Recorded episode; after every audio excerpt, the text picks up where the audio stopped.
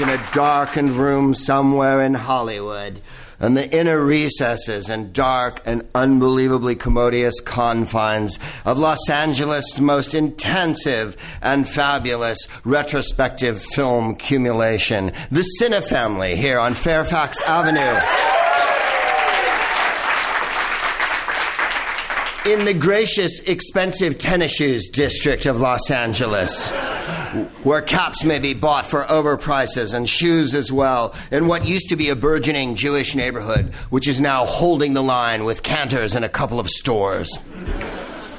Showing no signs of leaving. Here we are, excitingly, once again, the smartest man in the world, Proopcast, takes to the ether.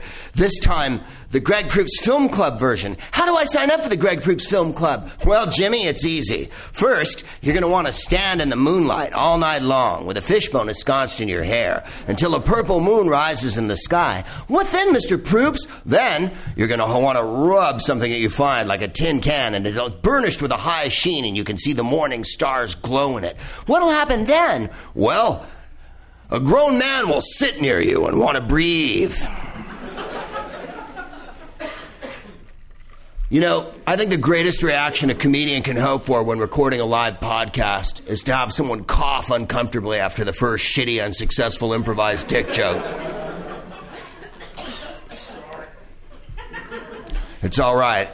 It's awesome having Doc Holliday in the audience here tonight, ladies and gentlemen. You don't see him out that much anymore after the OK Corral.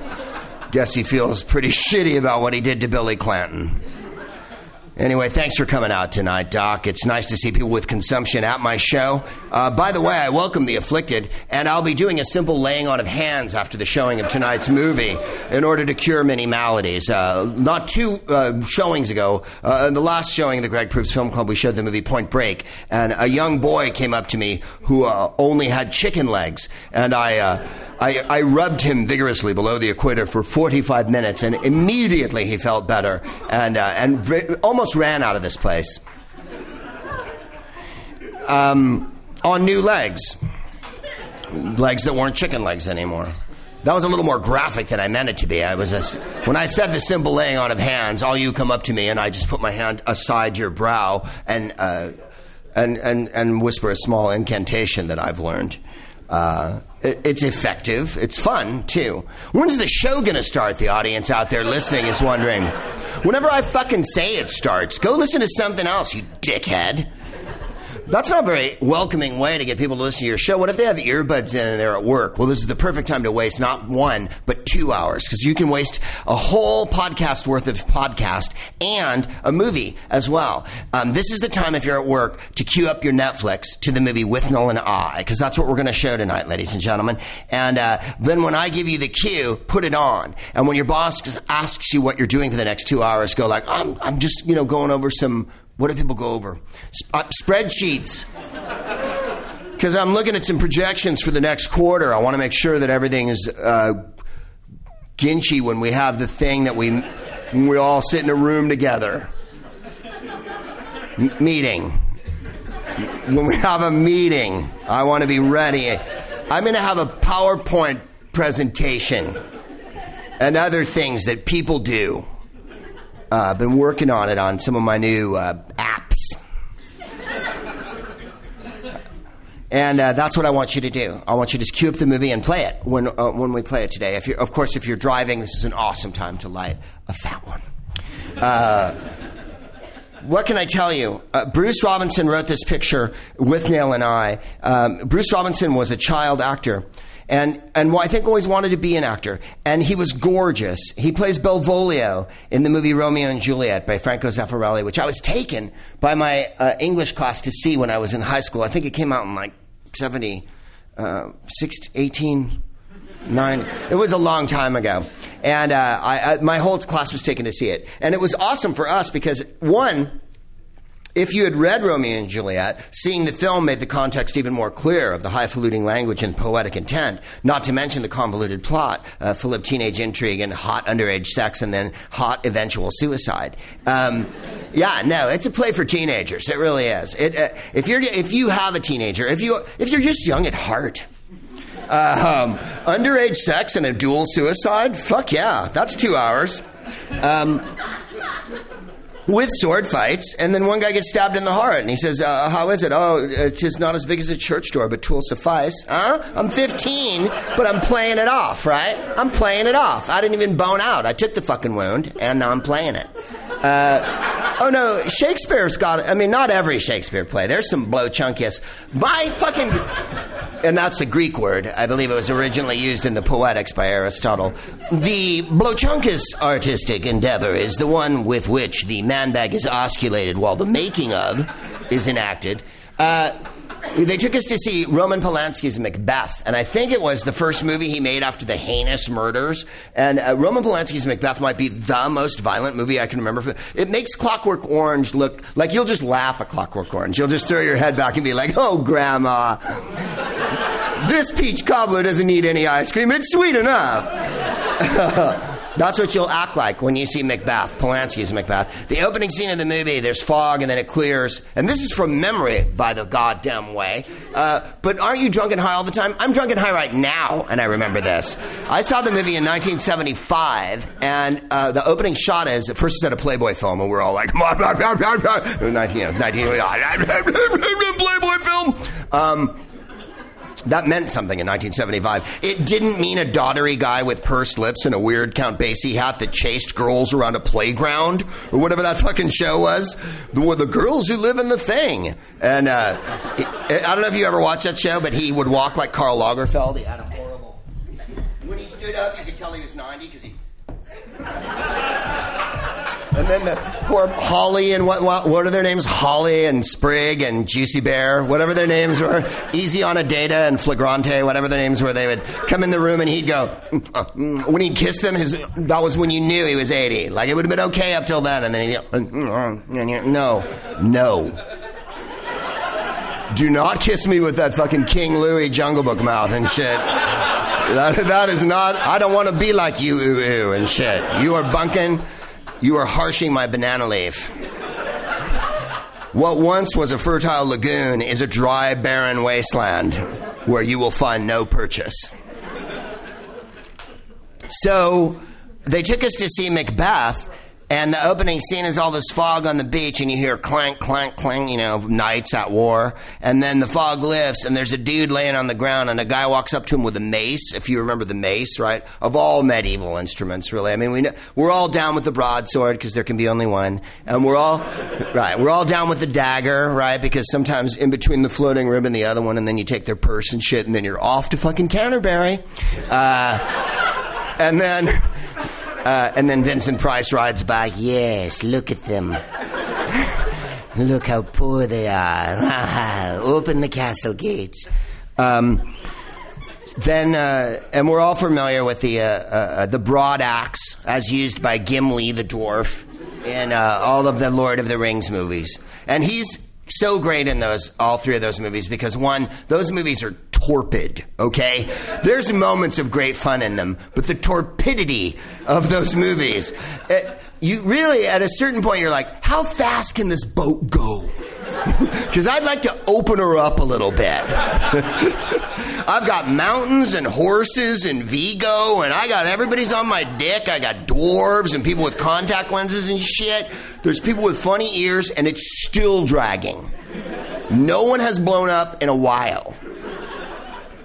I mean, if you read the books, Jesus Christ, there's no amount of psilocybin that really propels the books. In any case, are you going to just diminish the entire Lord of the Rings trilogy, the, both the literature version and the movie version, in two glib sentences, you fucking asshole?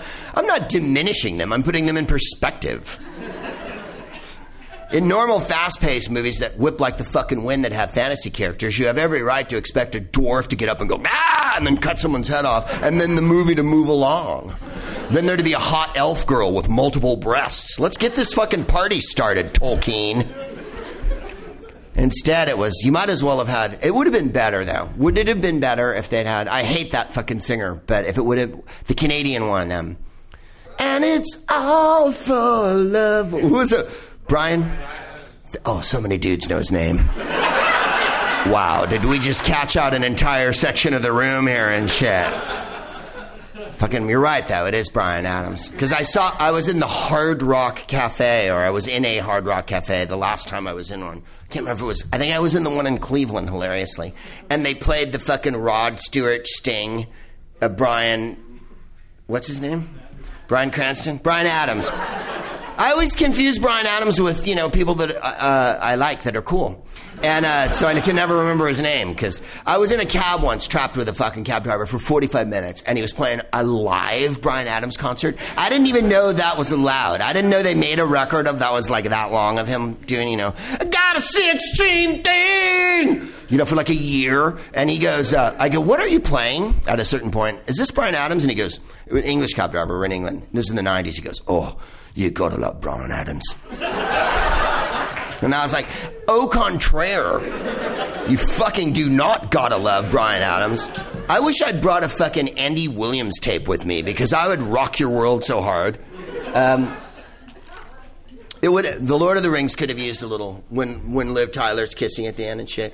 And it's all for cause it's all for love. It was missing Led Zeppelin. Sorry. My improvement to the Lord of the Rings movies would have been to play Misty Mountain fucking hop when the movie. Bow, wow, wow, wow, wow, wow, wow, wow, wow, wow, wow, Walking through the party other day, man. Why? Why? Why? I mean, that would have made the movie fucking. Whoa, whoa, whoa. Like. For the mist and now. Where the what are they saying? I'm here where the spirit. That would have made the movie fucking good, good, good. And then what was the other one? You know, the well, the, the ring red's just in black, right on, down in the darkest light, swing to the morning. That fucking went off Led Zeppelin 4. the Battle of Evermore. Fucking, you guys pretend you like elf shit. You pretend. I'm waiting for the, what is it, the something of Babylon, waiting for the eastern glow. The world is filled with good and bad that mortals never know. when you're 15, that's fuck, yeah, I didn't know that. I'm, I'm mortal. Fucking didn't know the world was filled with good and bad. So at the end of Macbeth, the beginning, he's got this mace on the beach, right? And the dude's laying prone, and he just wham, wham, wham, wham, hits this guy with the mace and blood everywhere. And I remember all of us as fucking 70s teenagers went,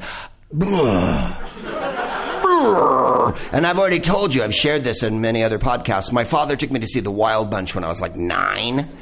And The Wild Bunch is a hilariously ultraviolent Sam Peckinpah movie where women are shot in the head and guys have their throats cut on screen. It's awesome.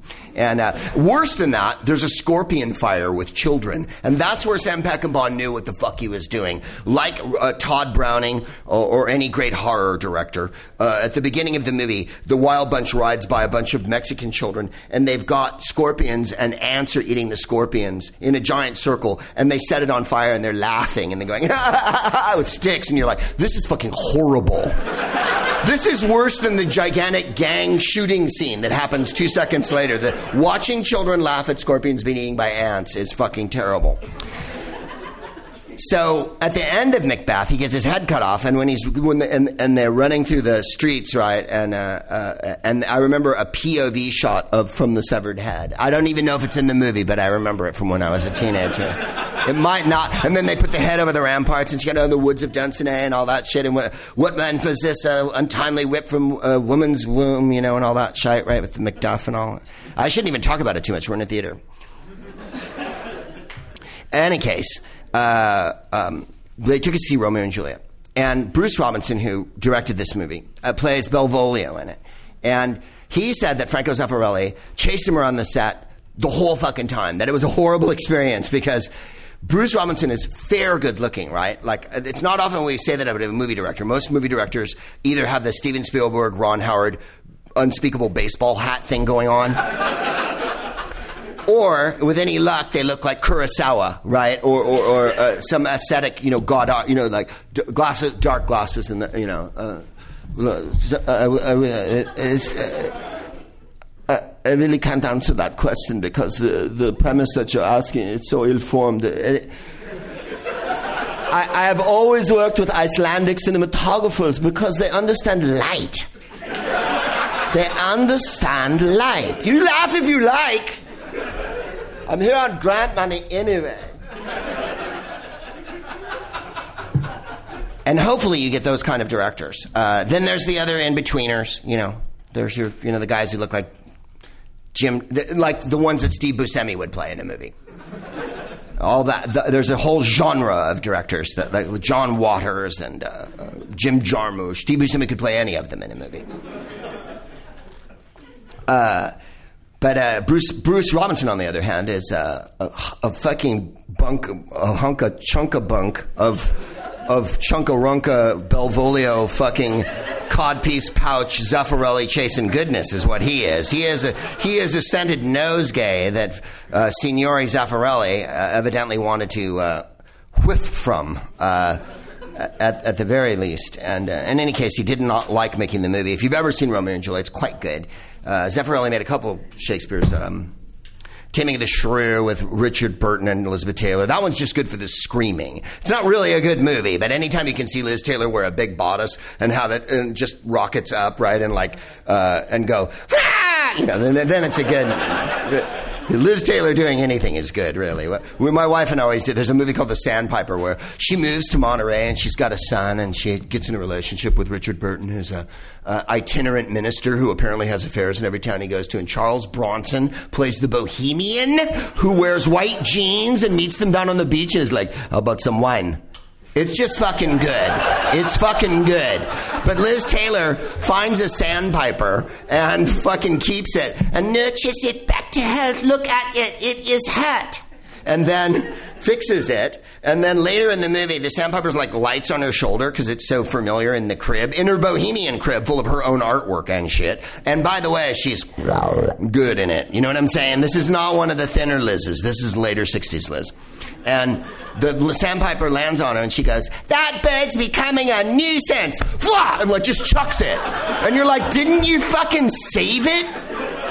Two, two, reels ago, that was the most important emotional event in this movie. It was representing the fucking rebirth inside your feminine soul because you've moved to a place where you're finding the emotional rocks to be most salty indeed, and you have a son with you, and then fucking two scenes later, you're acting like you're high at a party. It's a nuisance! So that Zeffirelli movie is worth seeing for her. But the other one, Romeo and Juliet, has Olivia Hussey and uh, oh, Clock. I can't remember who played Ju- Romeo. In any case, uh, someone will write me. Believe me, I'll get five million fucking emails when this goes out. I was listening to your show.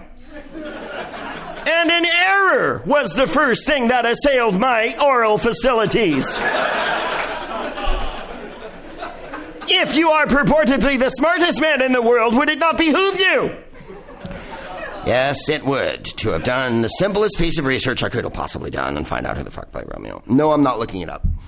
Uh, he was good looking, but Bruce was better looking. And then Bruce was in the story of Adele H and played the. What do we at 30? Is it time to wrap this cocker? Okay. Is someone lighting me or am I just looking into the projection booth? it occurred to me now that I'm having a fucking surrealistic pillow. Um, wow, that was weird. Um, and so he was an actor, and he lived with a guy who is the character of Withnail, a man named Vivian. And uh, the, the point of this movie is, is that it's heartfelt.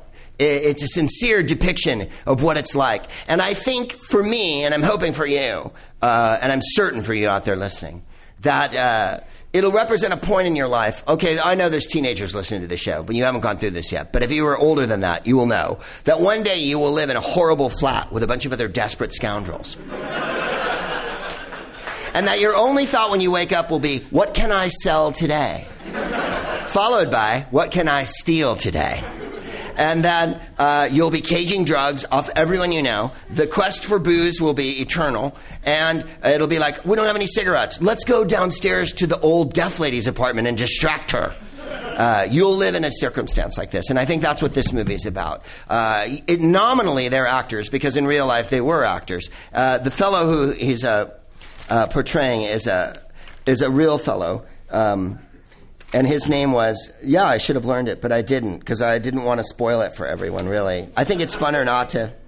Uh, not to actually, well, I can't find it anyway, so I'm not going to be able to tell you. Vivian something. In any case, this fellow um, lived with uh, Bruce Robinson, and uh, they drink a lot in the movie. There's a there's a game you can play where you drink along with it. However, as someone in the movie says at one point, I wouldn't advise it. I'm going to read you a partial amount of the uh, of the drinks because they have been, of course, this is an English movie, so they have been dutifully transcribed. A mouthful of red wine, lighter fluid. That's right. The second drink in the movie is lighter fluid. Double gin, finger of cider with ice, finger of cider with ice, finger of cider with ice, glass of sherry, two big chugs of sherry, mouthful of sherry, sip of sherry, double whiskey, whiskey, whiskey, whiskey, whiskey, splash of whiskey, single teachers. All right, you get the idea. There's also a Camberwell carrot smoked later in the movie. So if you're playing along at home, you're going to want to have one ruled for that moment. Why is it called a Camberwell carrot? Because I thought of it in Camberwell and it resembles a carrot. Richard E. Grant is off the deep end uh, in this movie, much like uh, Tim Curry in Rocky Horror uh, or Anthony Perkins in uh, Psycho. Sometimes one person can dominate. Uh, or, or, what's that Joan Crawford one? Uh, Eyes Without a Face. I mean, there's a few movies where one person just fucking dominates, and this is one. Paul McGann is marvelous. His name is Marwood in the movie. If anyone's ever interested, I don't think it's said during the movie. Richard Griffiths as Monty um, is Thank you. Yeah, maybe that's why I was so pervy at the top of the show. I was channeling Monty. Uh, and then the other part in the movie that you'll want to remember is, of course, Danny. Danny the drug dealer. Uh, again, one day, if you're a young teenager, you will move into an apartment and Danny will live near you. And you will have an experience with him. And then later, you'll have to look at some of the belongings he bought with the money you paid for the drugs. Uh, very quickly, Bruce Robinson's uh, filmography is amazing. Uh, it, his first movie is really his greatest movie. Um, he, he was an actor and then he, he got tired of trying to book, so he became a screenwriter. And he awesomely wrote The Killing Fields, for which he was nominated for a screen uh, best screenplay. Yes, The Killing Fields is quite a, an amazing movie, and it's a great, a screen, it's a great screenplay. Uh, he also wrote this movie and directed it. This is from 87. Uh, subsequent to this was How to Get Ahead in Advertising from 89, which also has Richard E. Grant. Uh, you're going to have a monster on top of you tonight.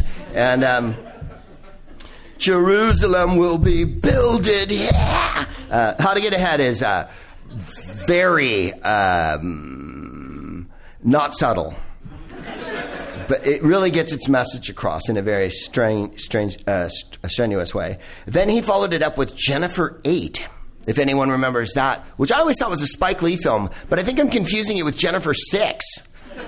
Is there another movie with a girl's name and a number? Uh, and then he did the Rum Diary, of all fucking movies. I mean, uh, uh he's Fat Man and Little Boy. He, uh, he wrote uh, Jennifer Eight. He wrote Return to Paradise, How to Get Ahead, and he wrote The Killing Fields. In any case, uh, um, this is his first picture that he directed. It's from the heart. It's all about him uh, in those days. But I think it's all about us and it's all about everybody that ever lived like this or will live like this. And that's what makes it so great. Withnail is the kind of friend uh, that's your best worst friend, your worst best friend. Um, we'll, uh, let me read you one little quote from Roger Ebert and then we're going to. Go right into it and get the movie cued if you're going to cue it right now because we're going to start it in a second here. Roger Ebert awesomely said uh, something really good. Shouldn't you have the pieces of paper turned so that you can read them? I didn't realize there were going to be so fucking many. Here it is. Roger Ebert wrote a marvelous piece on this movie, and this is what I love the most. Um, why does this film, uh, which I've made sound so depressing, remain popular after more than 20 years? It achieves a kind of transcendence in its gloom. It's uncompromisingly, sincerely itself. It's not a lesson or a lecture. It's funny, but in a consistent way. In Withnail, he creates one of the iconic figures in modern films. Most of us may have known someone like Withnail. It's likely that Withnail never knew someone like us. His mind was elsewhere. Withnail and I, ladies and gentlemen.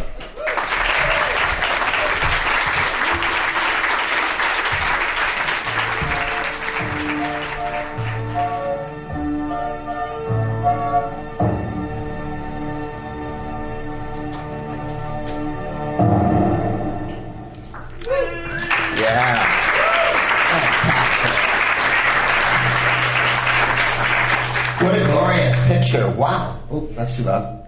Uh, uh, and, and so unbelievably well acted. Uh, Roger Ebert said the thing it was depressing, but I don't think it's depressing at all, isn't it? It's uh, I get a more of a it's a space and time, right? And it's about change at the end. Um, uh, going to be Withnail forever, and that's what makes the movie eternal. That there's no sequel of Withnail two. This time he auditions and gets in a thing. Uh, that's not important at all. Uh, there really was a person, and his name was Vivian MacKerrell. I just wanted to read you one story that happened with him. Uh, Robinson uh, was living with him. Um, Bruce Robinson, and he knew it had to end when MacKerrell returned from a trip home to Scotland armed with bottles of drink. 200% proof, Robinson claims, that distillery workers made by sticking used whiskey filters into spin dryers. Deranged by the drink, Robinson and MacKerrell, armed with a hammer and an artificial leg, smashed down one of the walls of their house.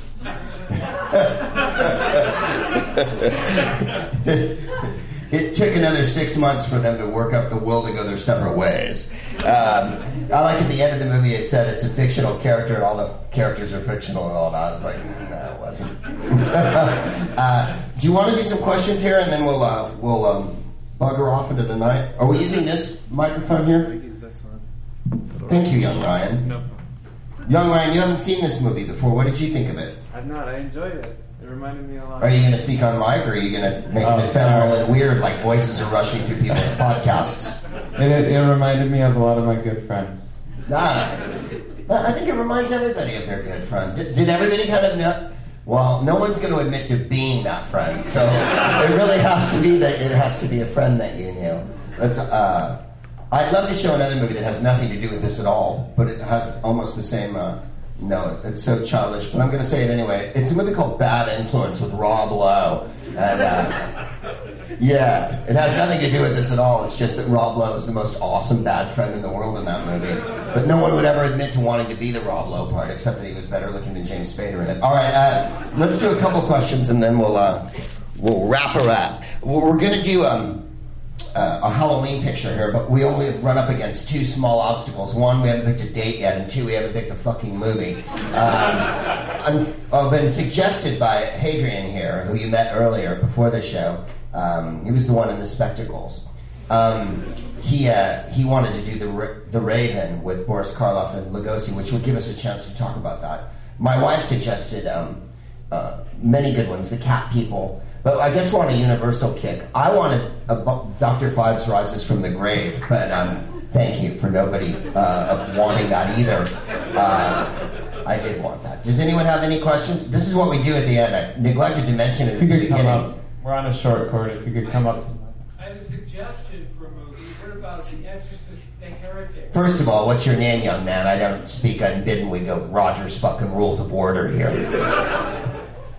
It's Robert's Rules of Order, Greg. Yeah, I use a guy named Rogers Rules of Order. the chair recognizes you. What was your name? Steve. Steve, that is correct. And what is your question? I was just going to suggest for the Halloween movie, The Exorcist Part 2, The Heretic. Oh, yes, I saw The Exorcist Part 2, The Heretic. Thank you for your suggestion. Uh, I've already absorbed it and exhaled it. Here's the thing. Um, it, it is an awesome movie. Linda Blair's in it, and that's what makes it really super good. I saw it in a drive-in at the Burlingame Drive-in in um, Burlingame, California, with my cousin Donnie the year it came out. Uh, we were unbelievably high on butyl nitrate and marijuana, and uh, it was. It, I can assure you that even under the influence of those very powerful drugs, the movie improves not a whit. Uh, it's it's not scary in any way. There's a giant locust scene at one point, which for me, I think the movie The Swarm proved that anything that comes in a in a swarm isn't good. Uh, I would I would show Night of the Lepus before I would show The Exorcist. Uh, Heretic Part 2, but thank you for that. It, it is amazingly bad. What makes it so amazingly bad is it's top heavy with actors. Uh, that movie loses do you remember uh, an unbelievably awful Steven Soderbergh movie from a few years ago? Which one, Greg? Uh, I'll just pick one out. It was called Traffic. Uh, it was a, a remake of a, of a, I think it was a Swedish, was it a British or a Swedish miniseries? And, uh, and Steven Soderbergh uh, reduced the movie to um, uh, having sex with black people on the weekend and going to a bad neighborhood was degrading. When I think anyone will tell you that it's one of the high points of a life. And Michael Douglas in the movie was pulling out drawers and screaming, "Where are the drugs?" And all I could think of was, "This was like your life for like 25 years." And she, what the fuck is going on behind me, Robinson? We're giving them the long cord. Oh, you're giving him the long cord. You've just thought of that, have you? Yeah. Um, preparation is the essence of this show. So, um, uh, in, I'm not certain why I brought up the movie Traffic now, except that you had said something before that. Cast. What was it? The cat? Top heavy. Oh, it had a top-heavy cast. Traffic was a movie that you watched, and every time you turned around, you had to go, "Ladies and gentlemen, please welcome Benicio del Toro." That's all you could do through the whole fucking movie. You could you couldn't enjoy the movie because anytime anyone turned around, it was like, "Ladies and gentlemen," and you're like, "No, really? Let me have some fun for five fucking seconds." Everyone in a movie doesn't have to be a star unless it's going to be an airplane movie uh, or Airport 75 or whatever. Then you expect Gene Hackman and Karen Black and Helen Reddy to rock your fucking world all at once. I don't think he's in that one, so don't fucking call me on it, but you get the idea.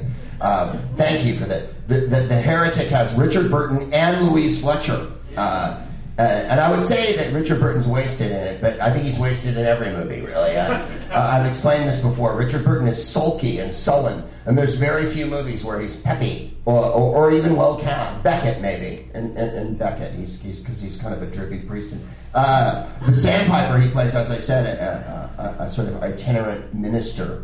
And if there was ever someone who didn't depict what it was like to drift up and down the California coast in the 60s as a minister, I think Richard Burton might be exactly that actor.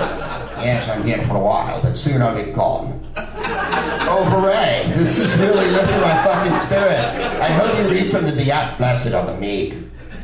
They should be drunk and willful. No, they won't. They're going to inherit the earth. Don't be a dick. Um, so, uh, do we have any other questions? Thank you, Robinson, for changing out the cord. That's going to sound awesome on people's earbuds. Anyone? We don't. We, it's a discussion more than a. Uh, I, I'm not going to answer questions on behalf of Bruce Robinson as much as I'm going to hope to. Thank you. Uh, Thank you. Rudy. Rudy? Rudy. Oh, hi, Rudy. Just the only question is, would you happen to know if this was an American cut? Like, was it an edit for the United States? That's a very good question. Hadrian would know better than I because I believe he's purloined these reels for tonight from some nefarious fucking circumstance. I think there's a warehouse in Culver City that's missing six cans. Uh, he, he claims to me, and this is Hadrian's words, and I'm misquoting entirely because I vaguely remember the conversation. It was earlier in the day. Uh, he, he said, uh, "Well, I didn't steal it, but let's just say the people who had it didn't know they had it."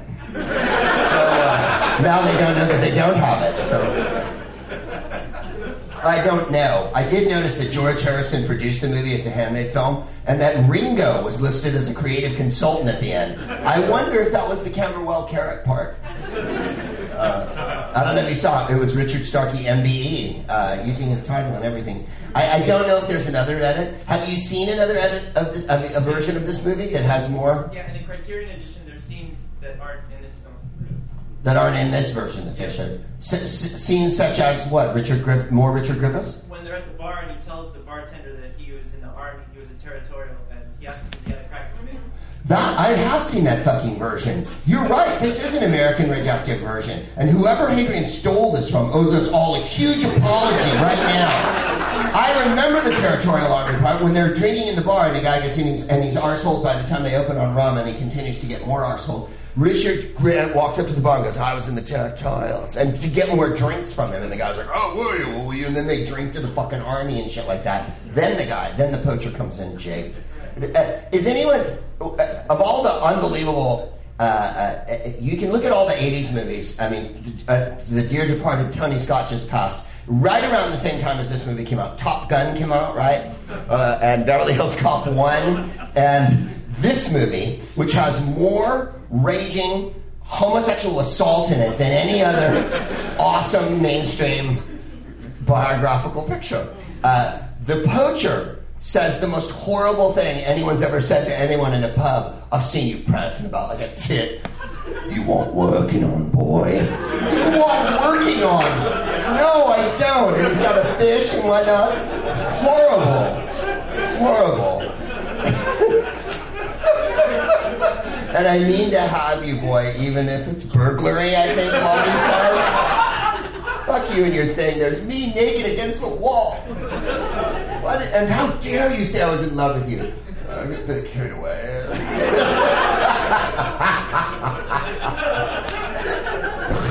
ah, this was Bruce Robinson's life, I. Uh, yeah, so yes, this, there is another version of this, and it has more in it. Would, can you remember any other scenes? Because I remember that one. That At, at the beginning of the movie, when he's sitting in the tub, in the film on the DVD, he refers to the thing as a saveloy, and in the film they call it a sausage. A sausage. They've, re- they've renamed it. Those horrible, and I've mentioned them on the podcast many times, and no one ever knows what I'm fucking talking about. You have to be in England and know what they are. That horrible red sausage that he brings in when they throw the chip in, he's eating the chips on the toilet, and and and, and uh, um, it, it, Paul McGann's in the bathtub is a saveloy. And George Orwell, the awesome author of 1984 and Animal Farm, who uh, pretty much nailed us because we've we've reached that point. Uh, when, you watch the Republican National Convention, didn't you think of the end of Animal Farm? And then they turned into pigs, and then they turned into people, and then they turned into pigs, but there was no telling which anymore, and all that. When you saw all the people, Oprah cried, and I cried too, and the whole crowd went, "Ah!" Oh my god. And seen this many ugly white people at a place as Gerald Ford's fucking funeral. fucking NASCAR rally. Um, I'm joking, of course. If you're a Republican, hey, enjoy the freedom. I saw a bumper sticker today that said, uh, "I'm going to keep my guns, my money, my guns, my freedom, and you can keep change." See what we're depriving people of? Guns and money and freedom. Fuck, I had no idea. I'd have never signed up to be a, a, a liberal, is it? Uh, in any case, yes, there is extra shit in this. Uh, man, Hadrian, I can't believe this ratty copy you fucking stole from us. That you put life and limb and probably mortgaged your house and shit. Uh, we're going to be showing uh, Exorcist II the Heretic. It's a very reductive, 18 minute version. Linda Blair comes out and she's skating, but that's Skate Town. Or is she in Roller Boogie? She's in Skate Town. Who's, which one's in Roller Boogie? No one knows fucking Skate Town and Roller Boogie? This is supposed to be an intensive cinema course. Everyone is getting credit, no credit. There's going to be no fucking grading on this. This is bullshit. Study the fuck up. Uh, I'm joking, of course, but please maintain your respectful silence. I was, just, I was just saying that I believe the prince is probably Canadian, if that explains it. oh, it's a Canadian and it's print. Linda Blair. Yeah, that explains it. if there's one thing Canadians do, it's reductive cutting. Well, two things. They hoard maple syrup and they reductively cut films. If Withnail had been a Canadian film, the opening shot wouldn't have been him sitting in a room while Whiter Shaded play, uh, Pale played. It, it would have been um, uh, Anne Murray singing and Wheat. Just a shot of Wheat waving and shit like that. And then the band would have kicked in or whatever. Yeah, it would have been a different film. Uh, but it would have been my film, finally. Finally, the film I wanted to make, The Canadian Withnail and I. Where at the end they both sober up and just go eat.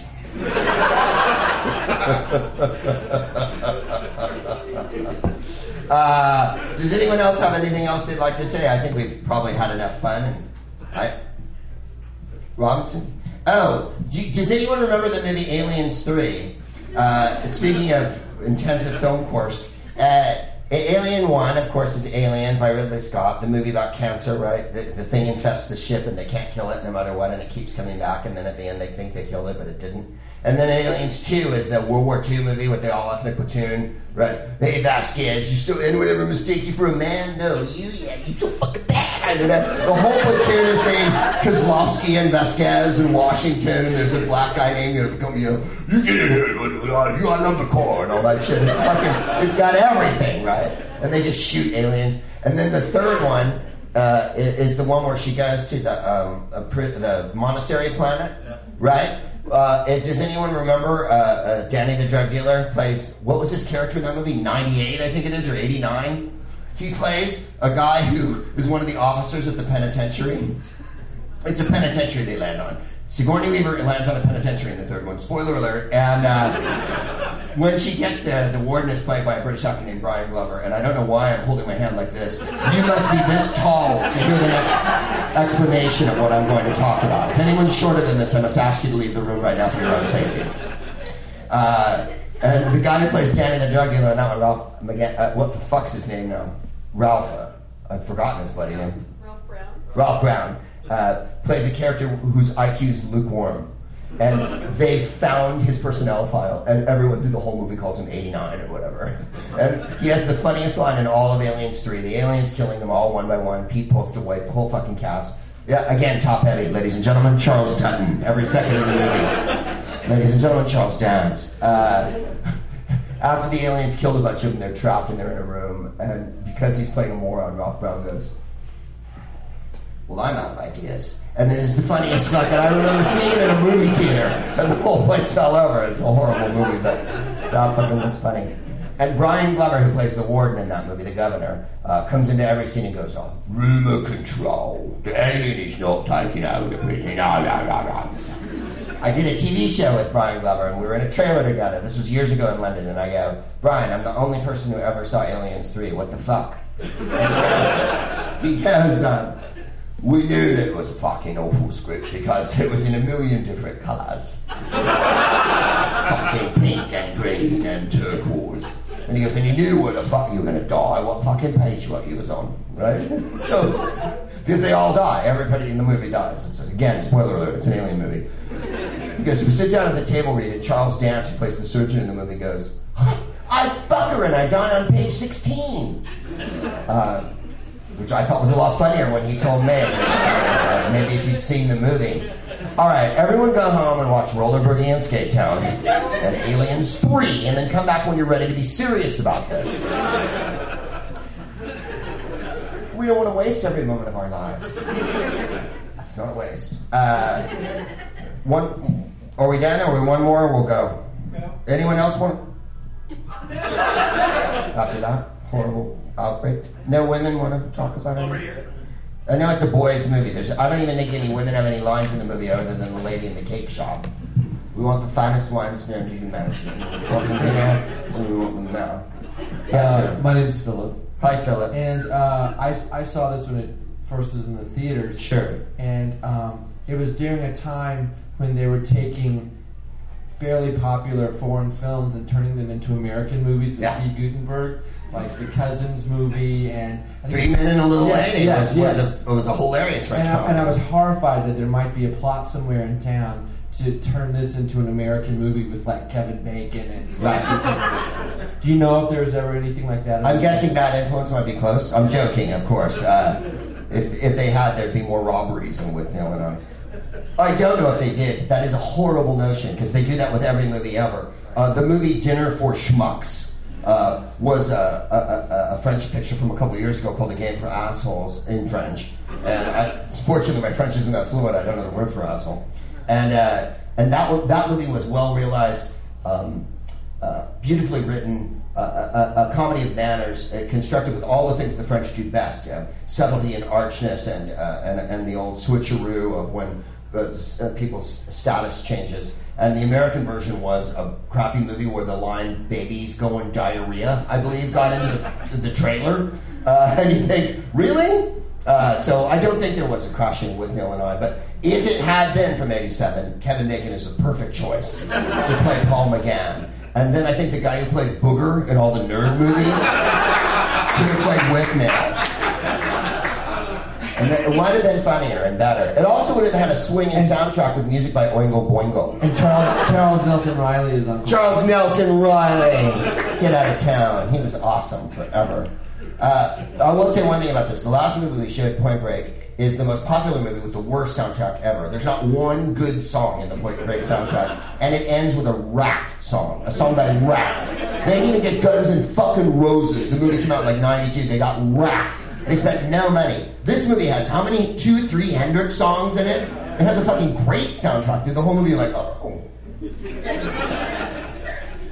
You wouldn't have expected it. And then, awesomely, if anyone noticed, uh, uh, when the black guy's in the bathtub Uh, they're playing "While My Guitar Gently Weeps" by George Harrison, uh, which I thought must have been George fucking taking the piss. Uh, I think we've had enough. Thank you very much for coming out. We, we'll be back this Halloween with some sort of stand picture then. My name's Doug. This is the Doug Proops Film Club. We're the smartest man in the world. We're the smartest crowd in the world. And I've let the applause die all the way down before the show's over because I'm biding for time for Robinson to put the theme song in again at the end. But I dare say he's not going to make it to the booth in time. Thank you very much for coming out.